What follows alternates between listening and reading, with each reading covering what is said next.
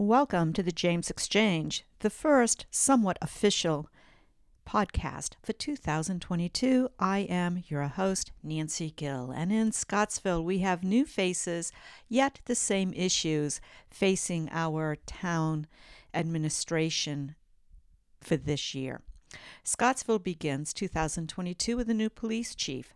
Greg Jenkins heads up the department and comes to the town from the Albemarle Department, where Chief Jenkins served as Deputy Chief of Police. Javier Raudale will be our new clerk starting, I believe, today. For the past three years, he has served as Client Services Coordinator with Sin Barreras for the Charlottesville region. He comes to Scottsville with experience of solving all kinds of problems for neighbors and managing a high speed nonprofit office. For months, the Planning Commission waded through several public hearings on two proposed housing developments, text amendments, Airbnb applications. At their meeting on January the 4th, they recommended the applications for an Airbnb on East Main Street and a special use permit for Lumpkins to operate as it has been doing for years.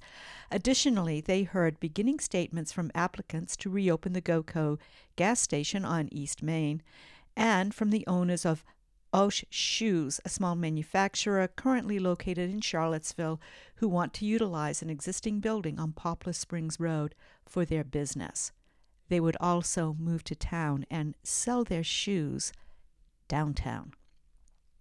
Tonight, January the 10th, Town Council will begin the process on both the Blenheim Heights and Upper Bird proposed housing developments.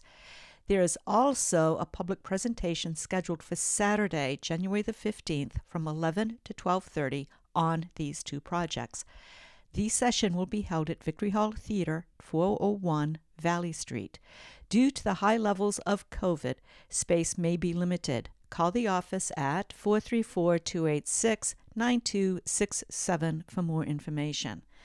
And from our neighbors to the south, Buckingham County Board of Supervisors also meet this evening, and they have four public hearings scheduled one on the transient occupancy tax ordinance amendment.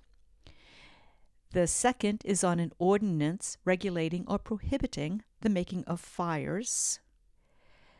The third is case 21 SUP 291. The landowner applicant is John E. Yoder, and his request is to obtain a special use permit for the purpose of operating a commercial sawmill on his property at 541 Allens Lake Road in Dillwyn. This is in the Curdsville Magisterial District. And the fourth and final public hearing for the Board of Supervisors this evening is Case 21 ZMA 293. Landowner Rock Holding East LLC, the applicant being Rockwood Products of Dillwyn, Incorporated. They're requesting rezoning from agricultural A1 to industrial light industrial M1 for the purpose of zoning consistency to match the existing and future uses for the parcels to the correct zoning district.